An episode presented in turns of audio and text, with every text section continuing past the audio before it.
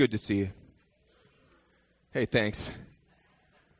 So, uh, we welcome you. We're we're uh, we're here to worship the Lord this morning. This morning, we're uh, talking about and focusing a little bit on the persecuted church around the world, and uh, it's not really it's not something we really know about here. I mean, we might think we're persecuted, but really, sometimes we're just inconvenienced around here. We don't know real persecution in this country. We don't know what it's like to wake up every day and not know that you're going to make it to the end of the day because of the fact that you say Jesus is king. And uh, so let's uh, focus our hearts and minds on God's church around the world and try to think beyond our little safe bubble, our conveniences and our comforts, our the things we fight for to keep us comfortable. The things we fight for in this country are for power. And uh, man, the church is so much bigger than than this. And so let's let's focus on that this morning. Let's pray for them and let's worship the God who saves. Tim's going to read a bit of scripture as we go. Hebrews 12 chapter Hebrews chapter 12 verses 1 through 3. It says therefore since we have so great a cloud of witnesses surrounding us let us lay aside every encumbrance and the sin which so easily entangles us and let us run with endurance the race that is set before us. And fixing our eyes on Jesus the author and perfecter of faith who for the joy set before him endured the cross despising the shame and he sat down at the right hand of the throne of God. For consider him who has endured such hostility by sinners against himself, so that you will not grow weary and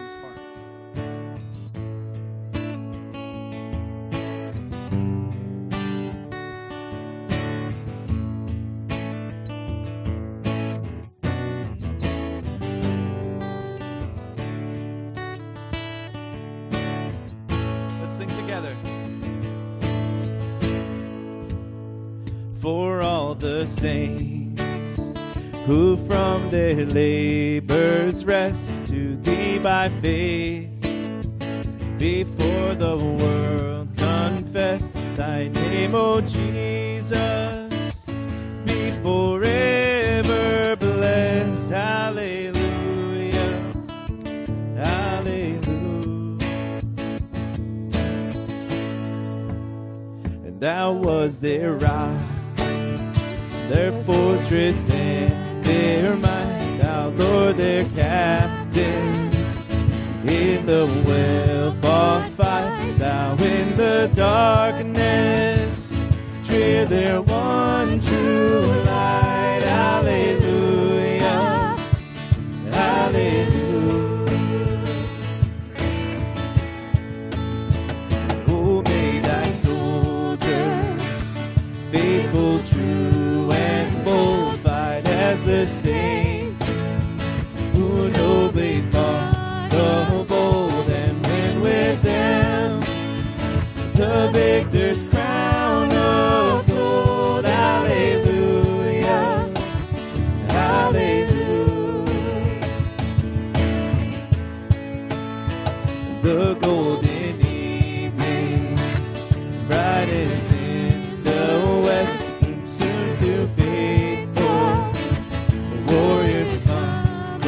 Rest. Sweet is the calm of paradise, the blessed. Hallelujah.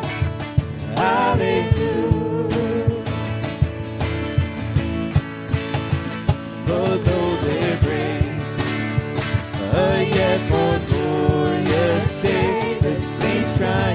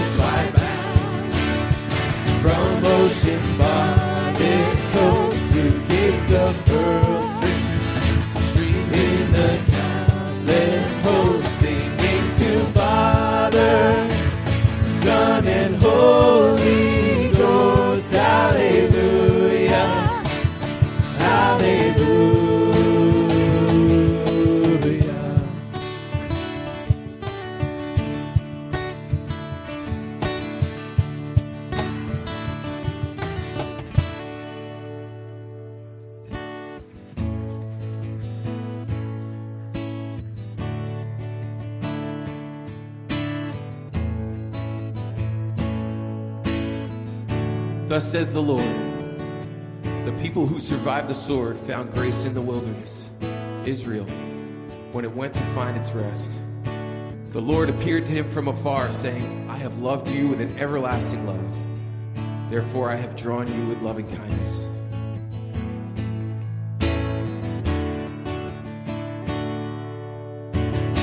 It's there in the newborn cry. There in the light of every sunrise.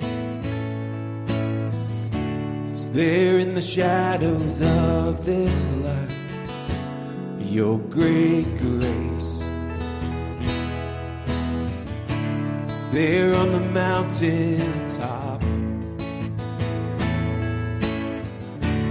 There in the everyday and the mundane. There in the sorrow and the dancing, your great grace, oh, such grace.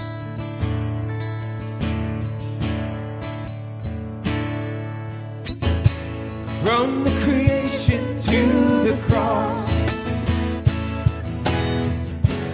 there from the cross into eternity, your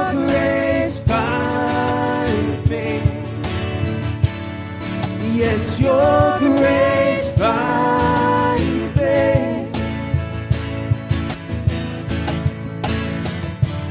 There on the wedding day. It's there in the weeping by the graveside. There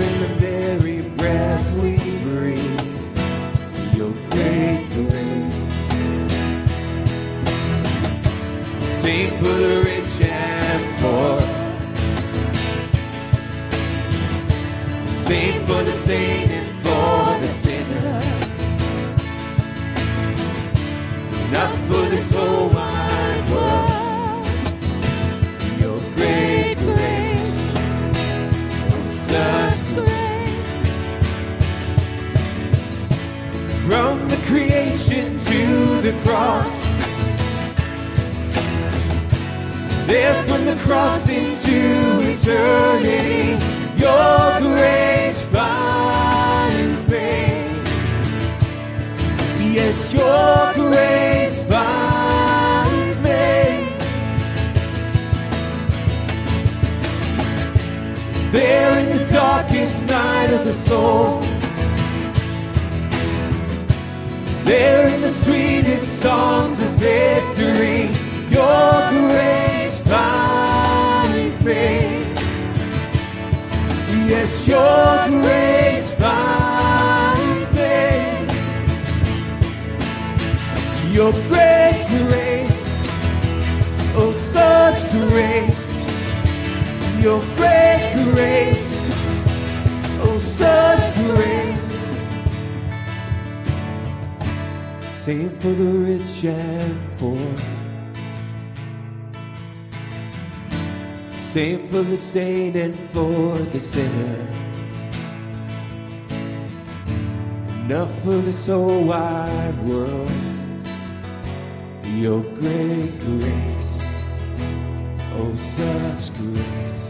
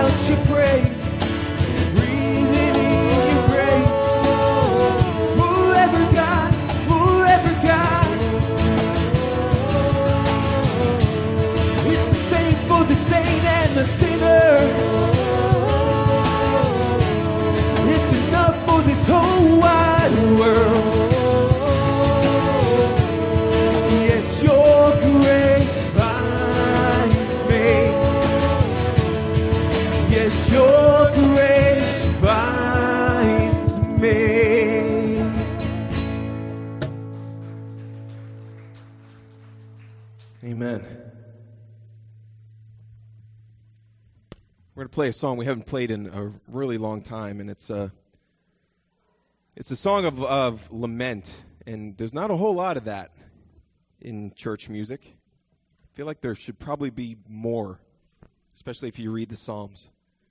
Um, there's a whole lot of that, but at the end of the lament, we have a Savior. And uh,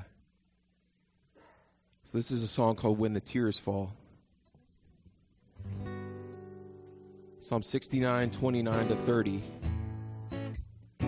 but I am afflicted and, in pain. May your salvation, O God, set me securely on high. I will praise the name of God with song and magnify him with thanksgiving. It's kind of interesting, you know. I'm afflicted and in pain. I'm sorry, I can't do this and talk. Uh, can't win them all, right? Um, I'm afflicted and in pain. I'm afflicted in pain, but I will praise the Lord. I will sing. I will sing. it's not always easy to do, but uh, we do have a Savior. We do have a King. We do have hope. All right, let's try this again.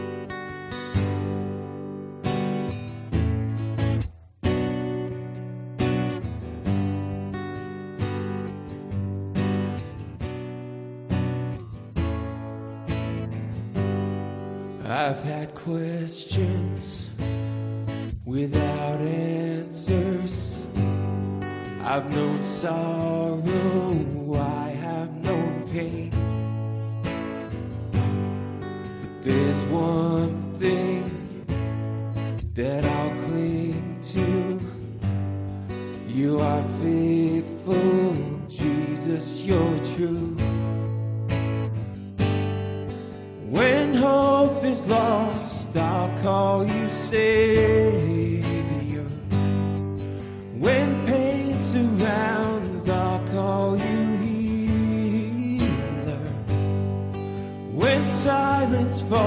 you'll be the song within my heart.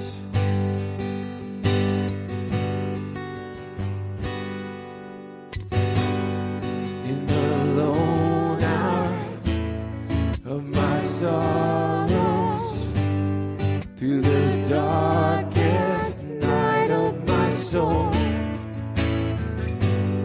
you surround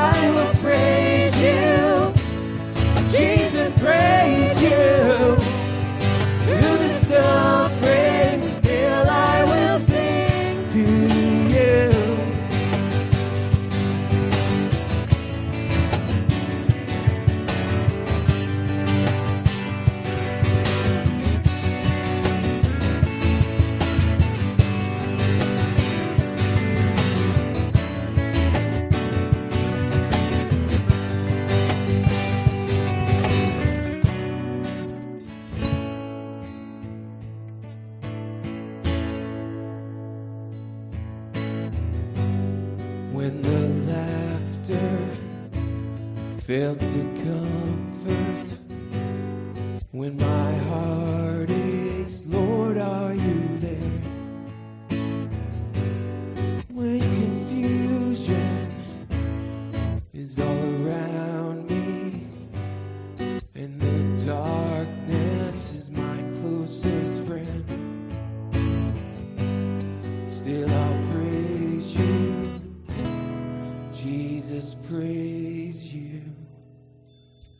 Lord God, thank you for the fact that you are a light in the darkness. And as dark as it may seem sometimes, Lord, you are still God. You are still King. You are still on the throne. You are still worthy of all praise and all glory. You are our Savior, our rescuer. Thank you, God. Thank you that you meet us where we are. Thank you that you draw us near to you. Thank you that you try to raise us up to something more than what we can ever do ourselves. Help us to pursue you as you've pursued us in good times and bad. Thank you, Lord. In Jesus' name, amen. Y'all can have a seat. Kingdom kids, you are dismissed.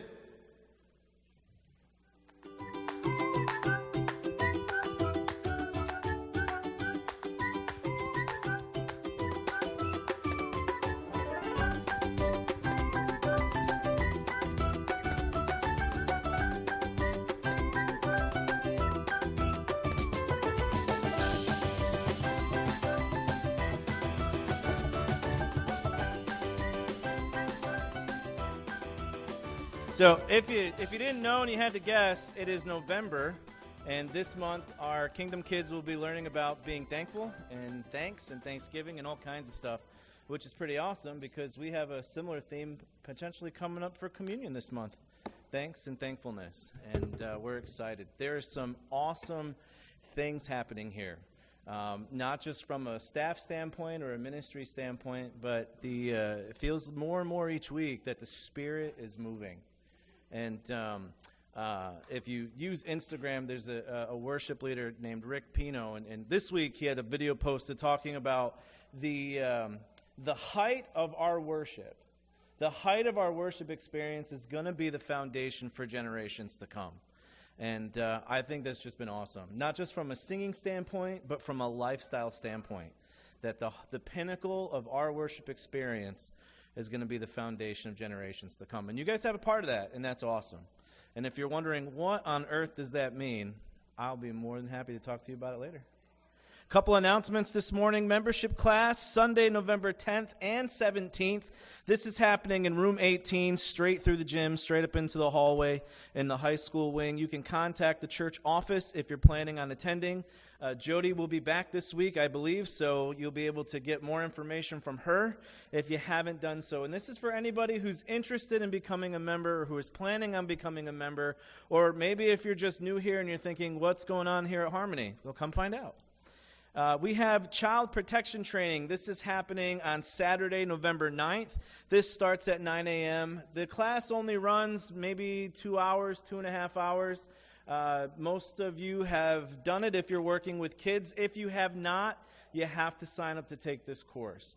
Uh, it's a quick morning. Uh, we, it's, it's, it's mandatory for anybody who serves with the children's ministry from nursery all the way up through Ignite.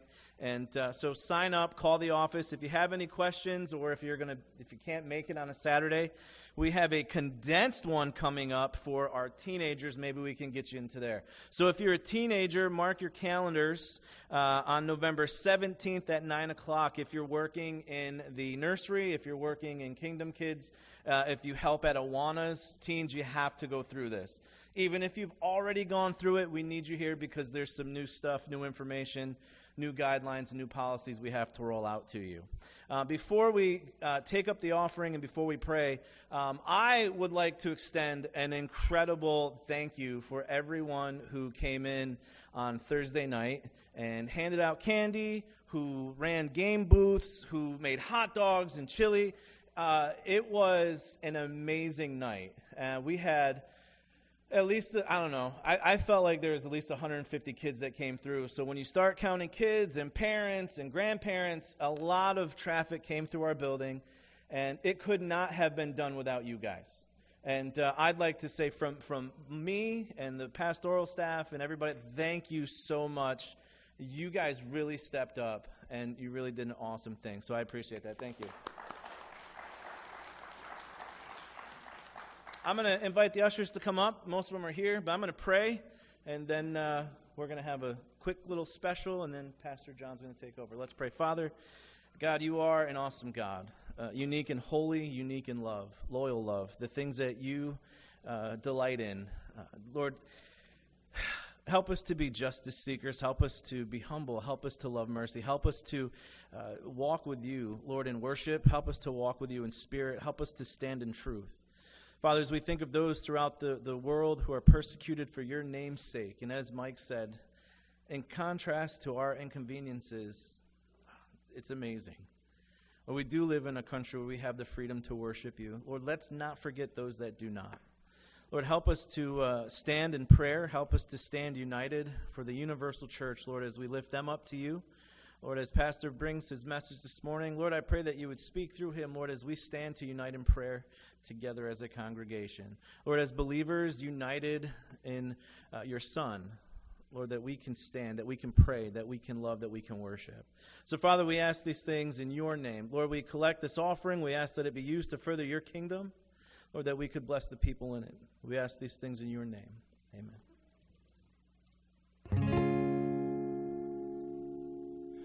I will sing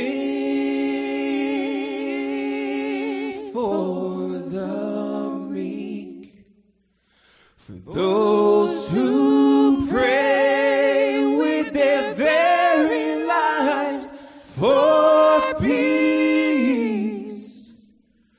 Though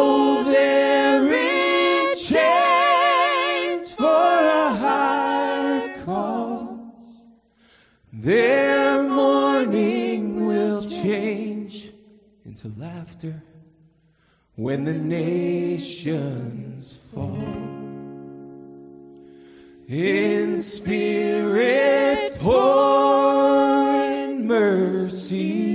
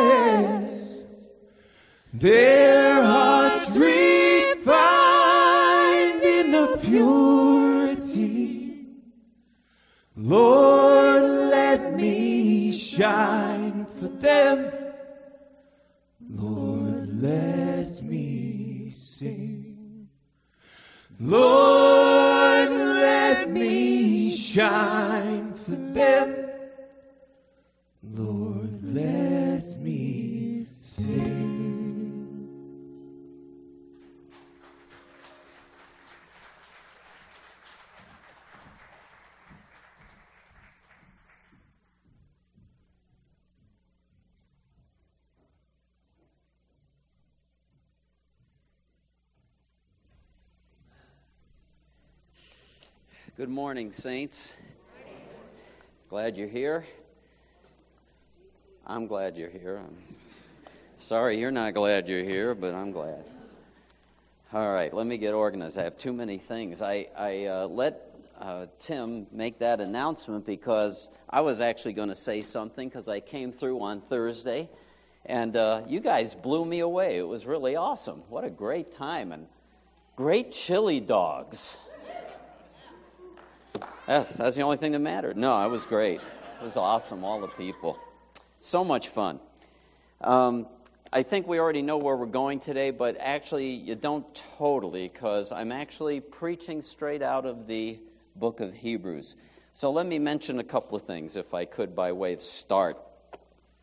Um, last week I missed, and I was really glad I missed because I heard that Derek's message was extremely convicting. So I'm glad I missed it. I was listening to it on the way over, Derek, and I got here before you got to the convicting part. Thank you, Jesus. Okay. So it was great, right? I heard it was a wonderful morning, and uh, what Tim said is true. Uh, there seems to be a spirit uh, move, a moving, a stirring of the Holy Spirit uh, to move us forward, and uh, we're excited about that. Um, several things I wanted to mention. I wasn't here last week because I was helping down on Long Island with a church assessment like we went through. Well, it was you went through because I wasn't part of the we yet.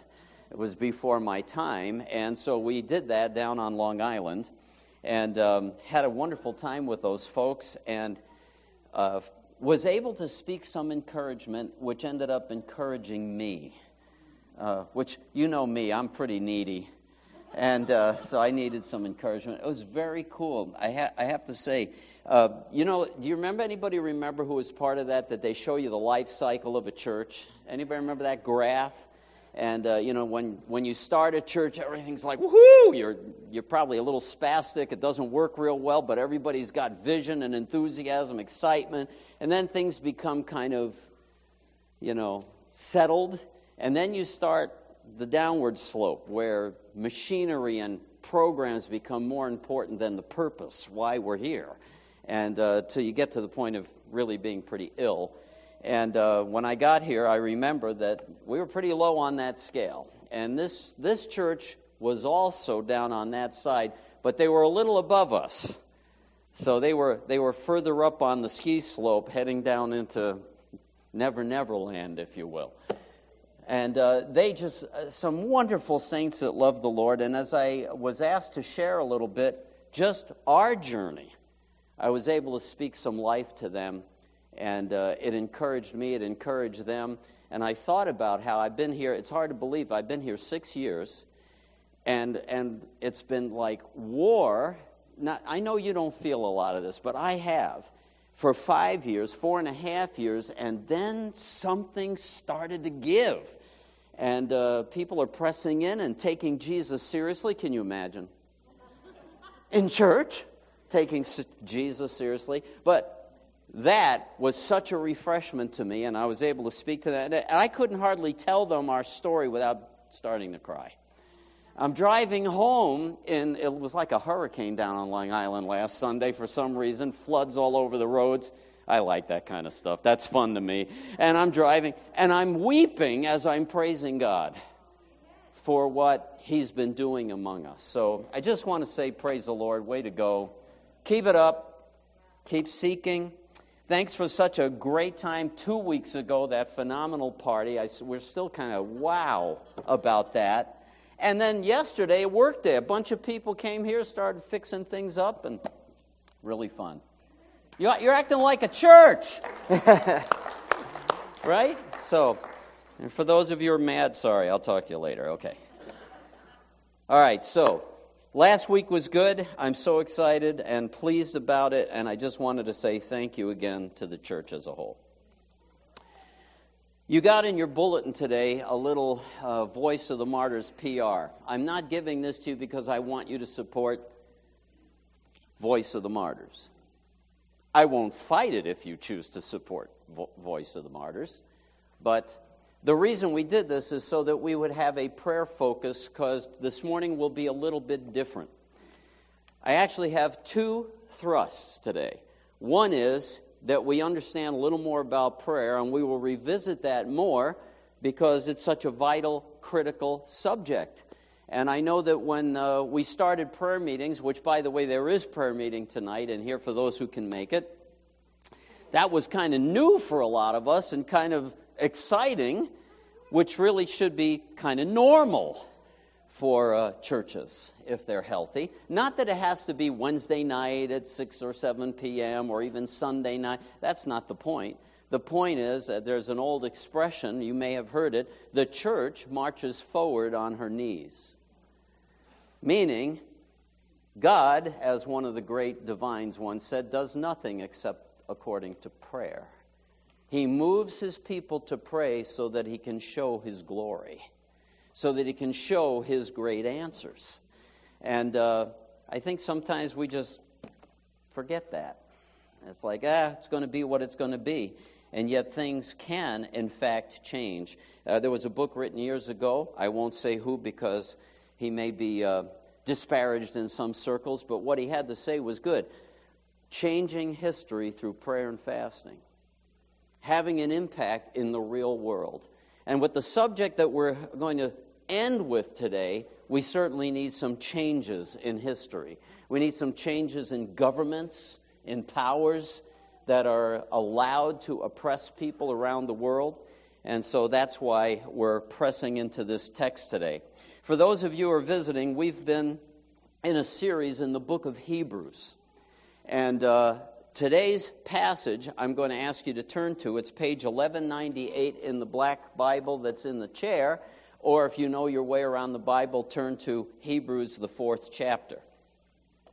Just before we read the text together, let me share this. Before sunrise on May 13th, 2018, people were heading into their churches in Indonesia, in the city of Surabaya, East Java. 6:30 a.m., two young men ages 18 and 16 detonated explosives about 12 feet away from a young lady and her children, meeting killing people in their Roman Catholic church. 715, just a little bit later, a Protestant church, the Indonesia Christian church, a security guard sensed something was not right as a woman and two little girls were heading into the front door, tried to stop them, and they detonated their explosives.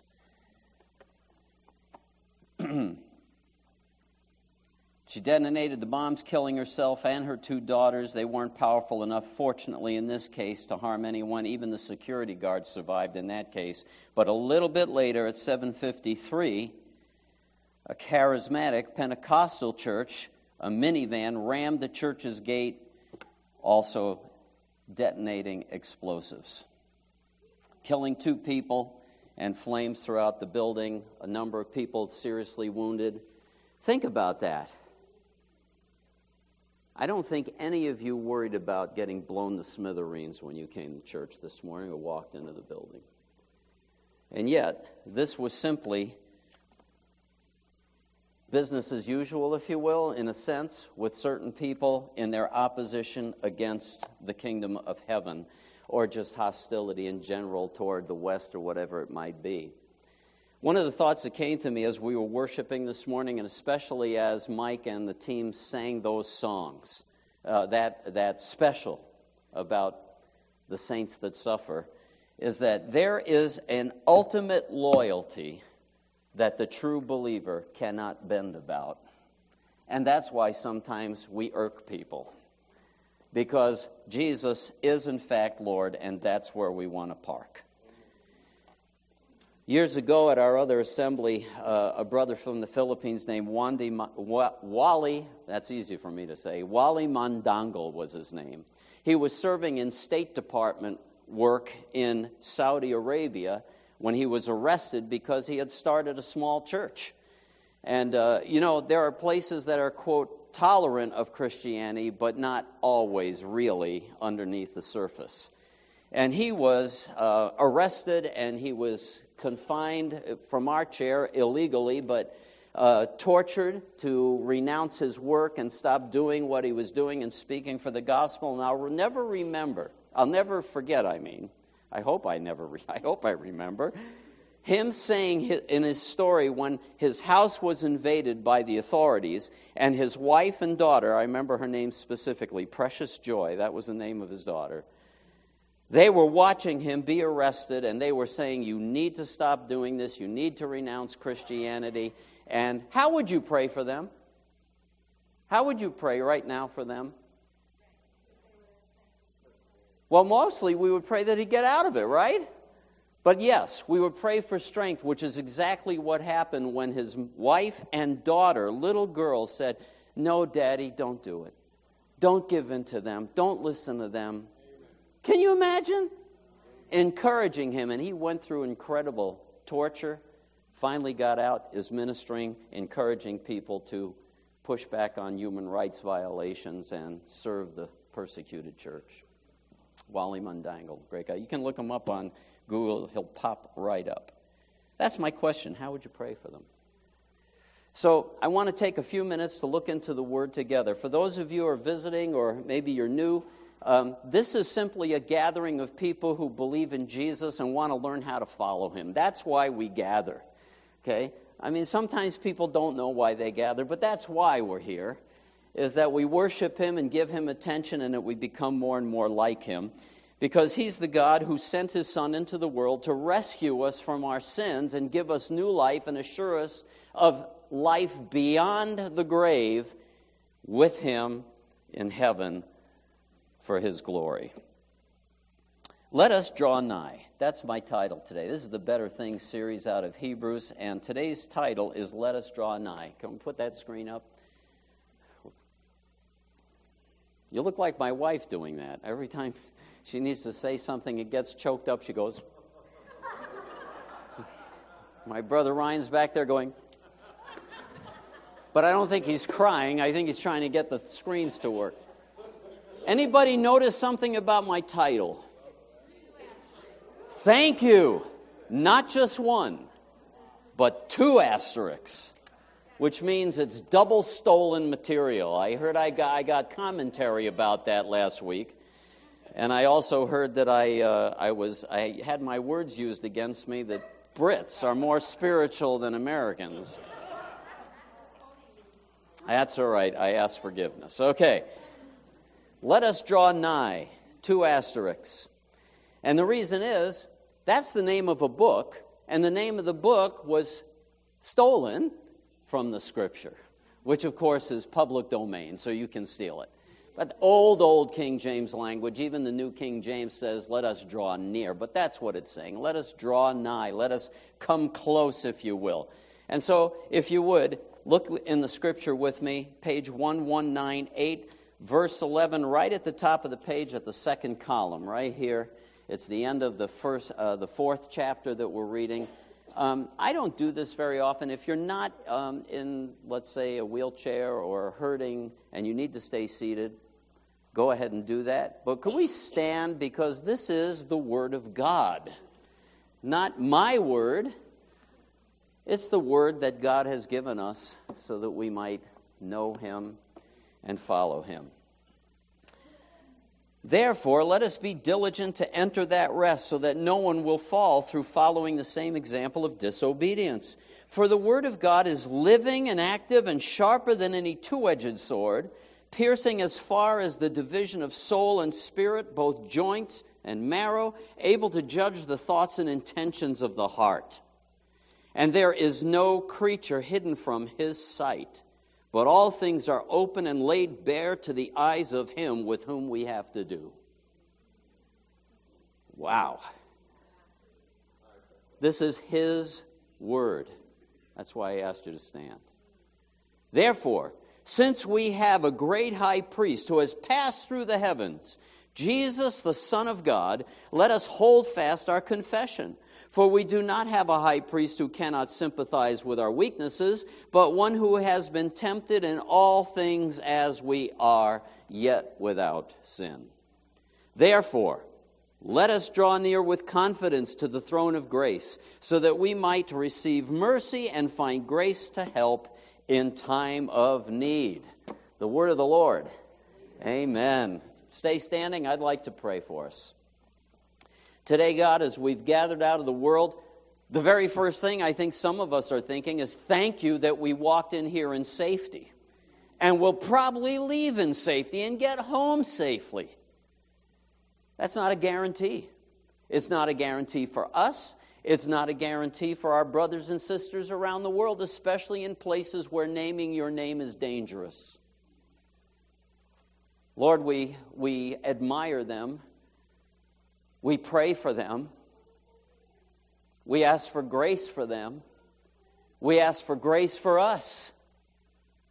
And we ask in Jesus' name that we may, because of our gathering together week after week, because of the stirring of the Spirit, may we be responsive in the weeks ahead so that we may become more and more steadfast like they are, but even more importantly, more like our Master Jesus who was tempted in every way, just like us, but held his ground, won the battle, rescued us with his shed blood that washes away our sin. There's no other religion that commands that.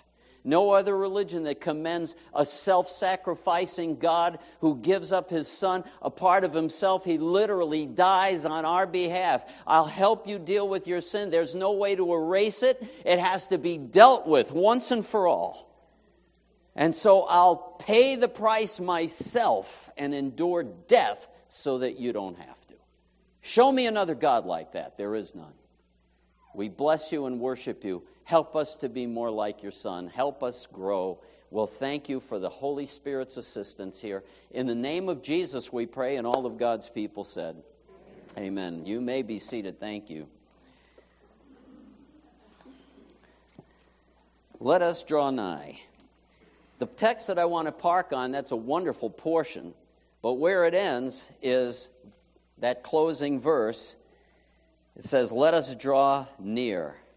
Let us therefore draw near with confidence to the throne of grace that we may receive mercy and may find grace to help in time of need. It's based, um, the, the title comes from this text and its sister text, which is later in the book, Hebrews chapter 10, verse 22. That one says, Let us draw near with a true heart, full assurance of faith, having our hearts sprinkled from an evil conscience and our bodies washed with pure water. That's the King James Version. That's talking about praying ground, which I realized when I read that verse, I need to help you understand what it, does it mean to pray on praying ground. In other words, in a place where I have assurance that I can be heard. Anybody ever pray and wonder whether you're being heard? Anybody not telling me the truth? We've all been there. Then there are times in our spiritual experience where I know I have received what I'm asking. Anybody experience that? Okay, that is praying ground and learning to press in. We'll talk about that, but not today. And I'm not here, whoever it is, I'm not here. This title came from these kind of verses because a gentleman who I'm going to show you a statue of this gentleman Andrew Murray. Anybody ever heard of him? He's written a bunch of books, over 500 writings, as a matter of fact, but the ones that are most famous are uh, Abide in Christ, With Christ in the School of Prayer. Uh, that's the name of them. He was quite uh, an influential person in South Africa in the Reformed churches that experienced profound revival and um, missionary outreach, great renewals uh, in his day at the end of the last, uh, eight, it's not now, I'm in, what century am I in? Now I'm in the 2000s, so at the end of the 1800s into the early 19. That's where his name comes from. Uh, one of his books is Let Us Draw Nigh, based on Hebrews, the 10th chapter, the verse that we just looked at a minute ago. Some of you, you know, I used to, I used to um, as a pastor over the years, especially with a lot of parishioners around me, would often be invited uh, to, I want to say this nicely, um, take travel trips at the expense of other people. Uh, go to the Holy Land, for example. All you have to do is get enough people who are willing to drop that money, and the pastor gets to go for free. I'm not saying it's immoral or anything. I just just never really could resonate with that. But a lot of people want to go to the Holy Land. Anybody want to go to the Holy Land? Some of you been. Surely, I'm not jealous. Too much. You know, people often ask me, "Don't you want to go to the Holy Land?" You want to hear my response? I, am so unspiritual. You hired the wrong pastor. I told you that a million times. Not really. But that's where Jesus walked. I have a picture of um, Andrew Murray's church in Wellington, South Africa. You want to know something? Jesus walked there. The Spirit moved in. There are places around the globe that when I've heard that profound movements of the Spirit, revivals have happened, thousands of people were swept into the kingdom of heaven. Jonathan Edwards preaching in New England I like to go there and just kind of touch. That's where Jesus was. Oh, oh, oh, it's not the same as in. I get it. But I think my master Jesus said, I'm going to send you a helper, and it's actually going to be better for you when that helper comes instead of me being physically there. The Spirit of God brings Jesus into places that we have the privilege of experiencing. here on the earth. Okay? So that's Andrew Murray. Somebody who knew something about praying. So the two prongs of my message today is let's learn something about praying and then let's do it. Okay? So this morning we'll end a little differently as a as our congregation is going to get engaged in corporate prayer. If you've ever been to a concert of prayer, what we do is we break into groups and we pray. I don't put anybody under pressure. If you're not an out loud prayer, nobody's going to force you. In fact, I'm not even going to make you get up out of your seat if you don't want to. You can sit there while everybody else moves. No, I'm kidding. I'm really not. But we are going to pray together for the saints abroad who are facing persecution. And I think there's a twofold side to it because I cannot help, whenever I think of the plight of others, it kind of puts my first world problems in perspective. Helps me out a little bit. So, draw near with confidence. Let's put uh, Hebrews 4:16 up one more time. Three words you want to get out of here. I'm going to unpack this. Let us therefore draw near. Who are we drawing near to? Yeah, the throne of grace. It's, a, it's an Old Testament picture. Remember, they had the Holy of Holies, they had the Ark of the Covenant, and the cherubim, the place where God's voice would actually come out when Moses was on the scene. That's amazing that sacred place that no one was allowed to go into, including the high priest only once a year with the blood of sacrifice, that place has been, if you will, opened up to the believer because of the blood of Jesus. It's profound. That's what most of the book of Hebrews is talking about. This openness we have to draw near. I remember my wife and I, we were newlyweds and, and in seminary, and at the end of our second year during the summer, we flew to Japan for short term mission work. And we took tours of the place. There's a lot of shrines, a lot of temples, and it's not uncommon to draw near to the local God. If you're going to get his attention, you have to either ring a bell, make sure he's, in, make sure he's home, ring the bell, clap your hands to get his attention, to draw near. The word that's used, let us draw near, is that kind of language of drawing near to a deity, drawing near to a God. We don't have to clap hands and we don't have to ring a bell. He's always alive, ever vigilant. We just rang a, a, read a verse that says, There is nothing hidden from the eyes of him with whom we have to do. This is the living God. Draw near with confidence. But those aren't the words I want to talk about. I want to talk about one your first fill in is C, confidence. Let us draw near with confidence. Bold, plain, candid speech. Be open, be frank with God. Stop schmoozing Him. Yo, we schmooze each other, don't we? Don't want to really tell where my mind was just at 20 minutes ago. I don't want to tell you. But when I talk to God, I can't schmooze him. He already knows that I was down a really dirty path. now, I'm just making that up.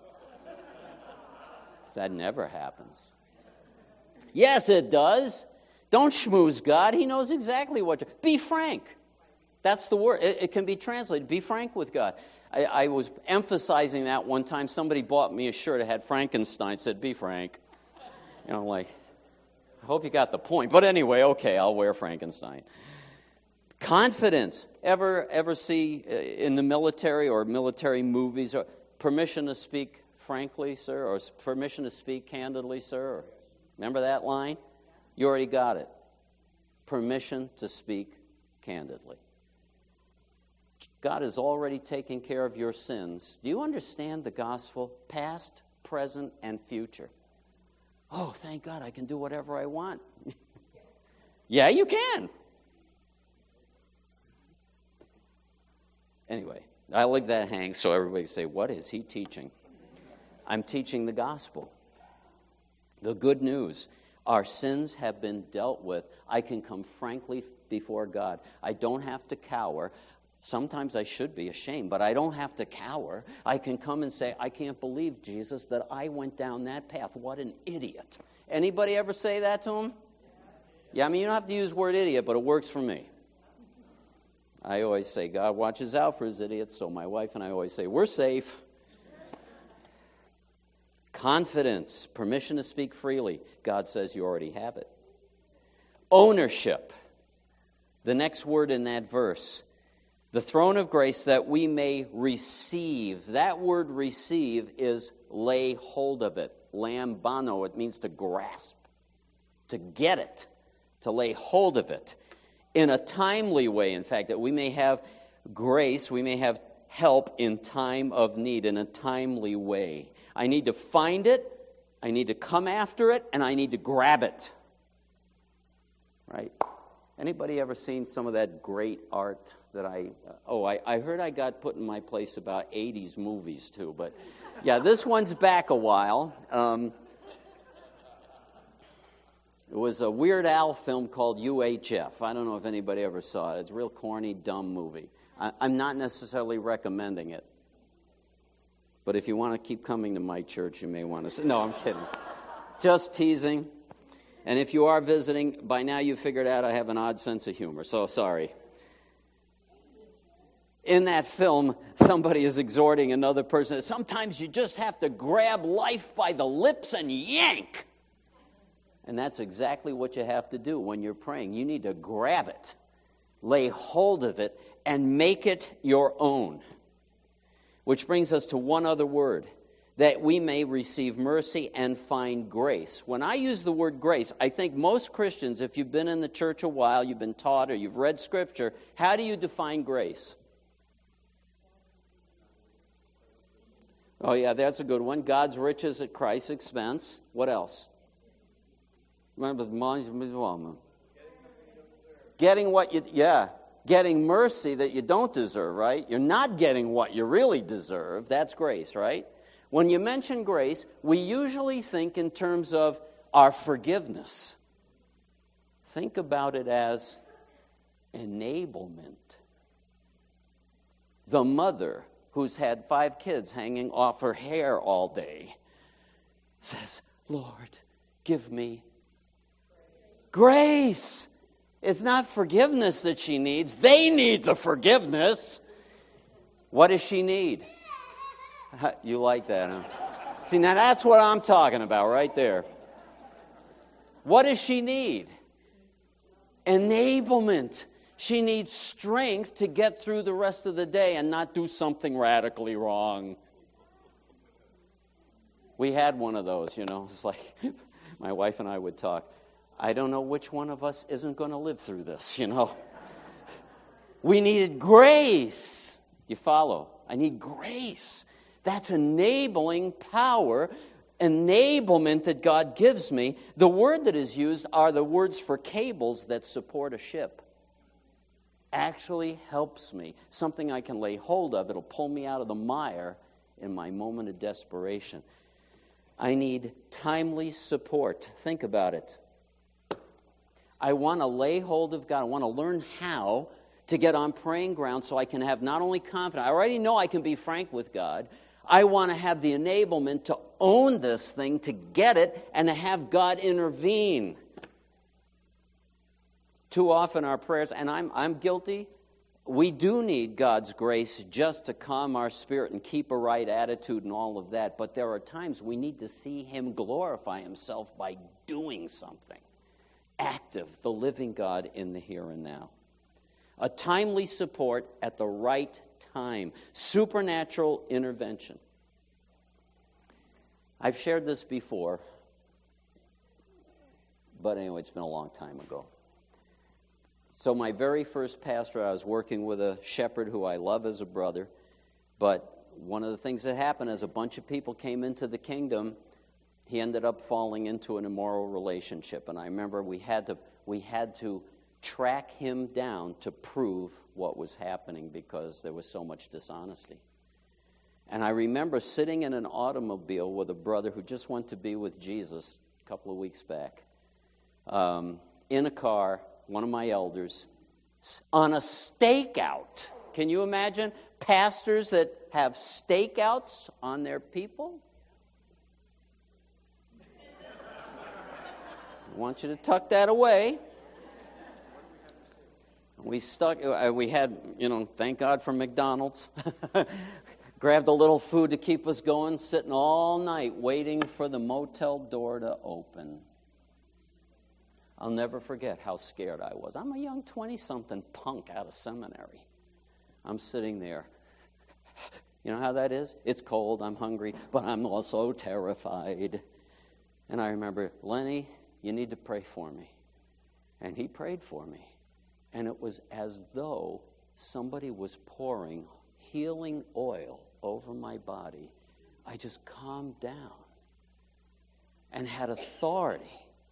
Got out of the car, went right to the door, and ended it. You need enabling grace in your time of need. You don't need it now, you need it when you need it. I need enabling grace to face the IRS this month. Not next month, not last month. I need grace, enabling grace today, so that I don't respond with evil for the evil I'm getting from that neighbor. I need enabling grace to help me. I need enabling grace when my time to lay my life down comes. I don't need it now. I need it when I'm going to go through that door. That's when I need that enabling grace. I've seen that over and over again. God's power coming on people, enabling grace. So that's the meaning of this verse. Isn't that a great verse? Draw near, no problem having him hear you, with frankness.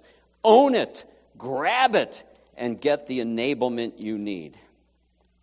Sometimes the only way I know to pray, and I've shared it before, I've come in this auditorium when no one else is around and I don't know where to begin, and I go, Jesus, thou son of David, have mercy on me. Some of the great reformers prayed that way, and I can too. Or, how many of you have prayed this way? We've heard it here. Lord, I believe. Help thou my. There you go. That's valid. And he hears. So, what about prayers relating to pressure? Prayers under pressure. Prayers about persecution. Remember, the book of Hebrews is written to a bunch of Jewish seminarians that are facing the possibility for the first time in the Roman Empire. Persecution already broke out. The Christian church is now under that um, cloud of potential opposition. These folks have had their synagogues protected by the Roman Empire, and all of a sudden they're signing up for Jesus as Messiah, and their status is changing. You understand? Do we want to go through with this? This may cost us. And some of them are having second thoughts, and that's why the book of Hebrews keeps preaching to them. Don't fall away. That's the way the passage started in verse 11, right? Make sure we press in, hang on, trust God, lay hold of Him with confidence, and get the enablement you need to stand firm no matter what. It's appropriate today, then, for us exhortations for us to stay faithful to our Savior, Jesus, right? So let me tell you about three stories. You'll recognize some of them. If you're new, it'll be new stories, but they're out of the book of Acts. Some texts that talk about um, saints under pressure and what kind of prayer must have happened on their behalf. Saints under prayers under pressure. Acts 5:41 is the first one. This one is the story where Peter and John have been arrested for preaching. They've already been arrested one time. An angel, I would love to have that happen. You'd be very confident, right? If an angel let you out of jail. So, how did that happen? They get out, they're looking for them in jail, they're gone, they're out in the plaza, they're preaching the gospel again, the thing they got in trouble for, they're out doing it again. So they grab them a second time, and this time the authorities want to kill them. And Gamaliel, a wise statesman, says, um, I wouldn't advise that. Let me just tell you that there's all kinds of kooks that come around, all kinds of messianic nutcases, and they usually end up being nothing in the end. So don't do something radical. They listened to him, so they survived. But just to get the point across, they now think about this. they survive. But just to get the point across, they get dragged in a room and flogged. Flogged. You know, what happened to Jesus? Blood, whips across the back. Here's their reaction. They went on their way from the presence of the council, swearing and angry and promising, I'll never go back to church. I was, ah, this is a terrible business. Rejoicing that they had been considered worthy. Do you see that? Worthy to suffer shame for his name. To be beaten like a common criminal was a shame for a respectable Jew. That's why Paul said, What are you doing beating me? I'm a citizen. What do you think you're doing? Anyway, rejoicing that they had been considered worthy to suffer shame for his name. So, what do you think the J word is, or the R word? Yeah, rejoicing. Rejoicing. Worthy to suffer shame. I think Jesus confirmed that, didn't he? Blessed are you when men shall revile you, persecute you, say all manner of evil against you falsely. Rejoice and be exceedingly glad. That's not my opinion. That's Jesus giving you a command. When that happens, choose to rejoice. Not, don't misunderstand. We're not saying, two things I'm not saying today. I'm not saying we love persecution. Never should the church be praying for persecution. Some people get these stupid ideas. I don't know where they get. Let's pray for persecution. The church will get real strong. You start. You go first. you know, duh. Never. The problem is if it happens, then what? Okay? I'm not saying that. I'm also not saying that our difficulties and suffering and griefs that we go through in the here and now in warm and cozy America, that those aren't real and painful too. That's not what we're saying. But we're looking beyond that for a few moments. Second one. Um, Peter gets arrested at one point for preaching the gospel. Remember that time? And he does get released. And here's what happened, though. Before he gets released, the scripture simply says this So, Peter was kept in the prison, but prayer for him was being made fervently by the church to God. What do you think they were praying for?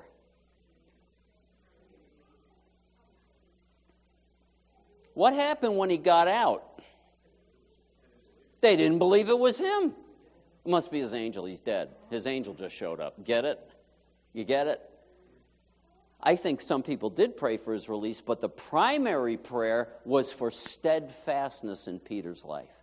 Help him to stand for. If you read the context, James, the brother of John, had just been executed, and everybody loved it. And so Herod said, Okay, arrest Peter. He's next.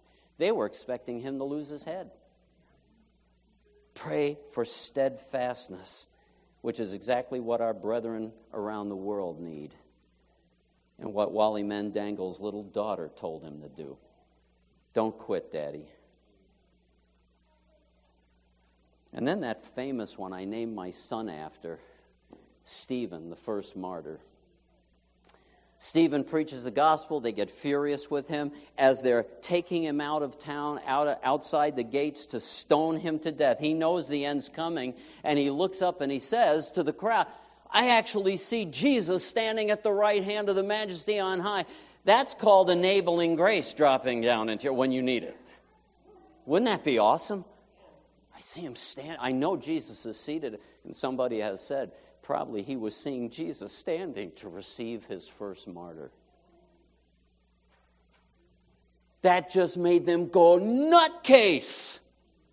Just like some of the people in the world today, out of their minds with violence. And they're stoning him to death. And as he is dying, here's what it says They went on stoning Stephen as he had called upon the Lord and said, Lord Jesus, receive my spirit. And falling on his knees, he cried out with a loud voice, Lord, don't hold this sin against them. And having said this, he fell asleep.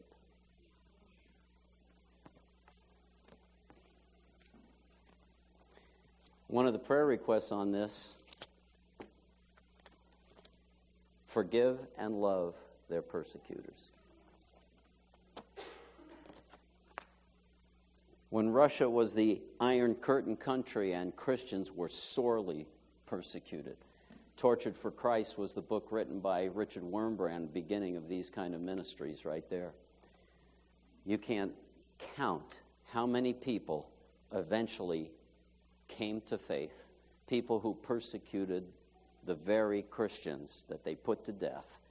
Because of the forgiveness and the love, they refused to be beaten by them. And those people later were haunted by it until they came to faith in Jesus Christ. Who can tell? Don't hold this sin against them. What do you think the F word there is? Forgiveness. Listen, I'm a weenie, okay? I'm just being blunt.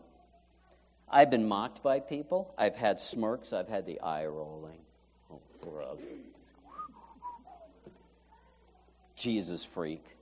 I had a Bible I gave to a friend torn up, thrown down the incinerator. I got ripped up by his by the father of the situation. I've been threatened once, but I've never been touched.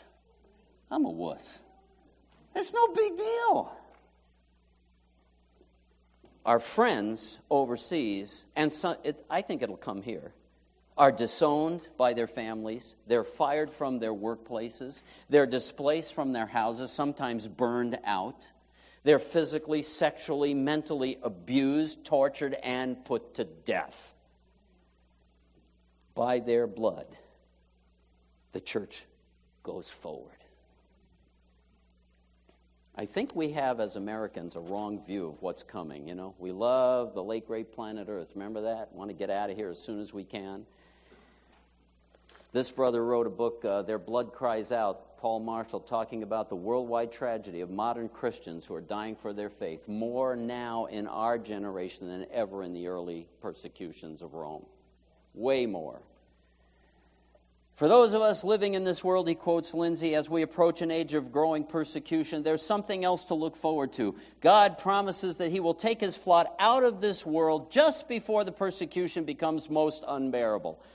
I don't really care what your theology is. Drop the subject for right now. Just listen. Here's his response to that. Just before everything becomes unbearable. Apparently, Lindsey must mean that this will happen before Americans get persecuted. Since in Central American jungles, Soviet gulags, Chinese labor camps, Pakistani jails, Indian riots, and Sudanese villages, countless believers have already paid the ultimate price for their faith. I'll just leave it there. What it does for me when I think about our brothers and sisters is I'm burdened for them. I have not prayed adequately for them. But when I think about it, it always, always challenges me. Am I one of those noble saints? Will I rise to the occasion? Will I lay hold of the grace that I need at the right time? Does anybody remember great hymn, The Son of God Goes Forth to War? We don't sing songs like that anymore in our, I'll be blunt, emasculated, scared culture. The Son of God goes forth to war, a kingly crown to gain. His blood red banner streams afar. Who follows in his train? Who best can drink his cup of woe, triumphant over pain? Who patient bears their cross below? He follows in his train. Talks about the martyr who first saw Stephen, his eagle eye saw beyond the grave. Let me read the third and fourth verses. A glorious band, the chosen few, on whom the Spirit came, twelve valiant saints, their hope they knew, and mocked the cross and flame. They met the tyrant's brandished steel, the lion's gory mane. They bowed their necks, the death to feel. Who follows in their train? A noble army we sang about for all the saints this morning. I love that song. A noble army, men and boys, the matron and the maid, around the Savior's throne rejoice in robes of light arrayed. A reference to he, uh, Revelation, right? Those who suffer for the sake of the name of Jesus and would not receive the mark of the beast and all of that. The martyrs praising him around the throne. In robes of light arrayed, they climbed the steep ascent of heaven through peril, toil, and pain. O God, to us may grace be given and laid hold of to follow in their train. How did they do it? By looking unto Jesus. The passages are coming, right? Looking unto Jesus. We read it this morning, the, the author and finisher of our faith. Look at verse 14 verse 15, just before the verse we unpacked this morning. Here's what it says We do not have a high priest who cannot sympathize with our weaknesses, one who has been tempted in all things as we are, yet without sin. What was the biggest temptation he had? To skip the cross. Father, if it's your will, can this cup pass from me, right? Nevertheless, not my will. Whew. You wonder how the saints lay hold of the grace they need? That's how. Jesus set the standard. It's helpful to do some self examination once in a while. What do you think? So, we're going to go to corporate prayer, and here's what we're going to do I'm going to ask some point people to be out there. Uh, all staff, elders, deacons who are in the room, stand up. And what I want you to do is take like locations, like one there, one there, one here, one here, one there, and one here. We're going to gather around those point people. If someone's in a chair, can't get up, gather around them so they don't have to move, okay? You don't have to pray out loud. Did you all hear me? Anybody who's nervous saying, What have I gotten into this? What kind of a cult group is this? This is called a concert of prayer. For the next 10 minutes, we're just going to pray. And then I'll close our time down. Those who are point people, start it off, get somebody else to follow. Just pray as you feel led. If you don't know how to pray for the suffering church, there's a bunch of sample prayer requests right here on this piece of paper. And I don't think it's out of order not only to pray for the saints abroad, even if we don't know who they are, pray for them. It's okay to pray for us as well, that we might follow in his train. Can I mention one thing? When Wilsons were here, he's already put his meat hook into me, wants me to go with him to Myanmar to minister to pastors who are at risk, exactly like what we're talking about. So there's something specific you could pray for. Maybe my kid's worried about me going, but not. Let's pray for it, okay? So, point people, take your positions first so we know where to go. I got one there. There's Steve, there's Jim, uh, Dr. Ashley, Derek, Pastor Derek. Uh, we need somebody down. Oh, he's down here, and you're down here. Okay. Let's head to those people. Let's gather around and pray for the next few minutes. Keep praying till you hear me overrule you by praying louder than all your groups.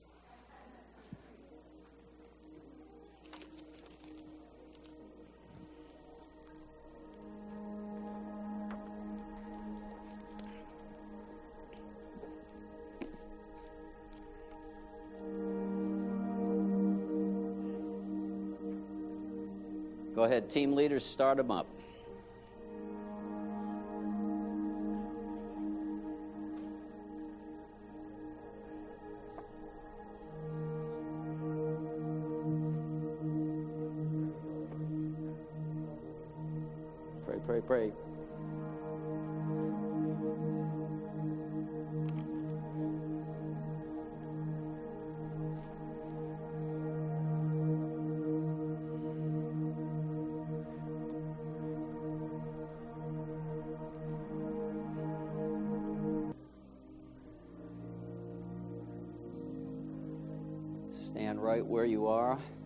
Close out in prayer.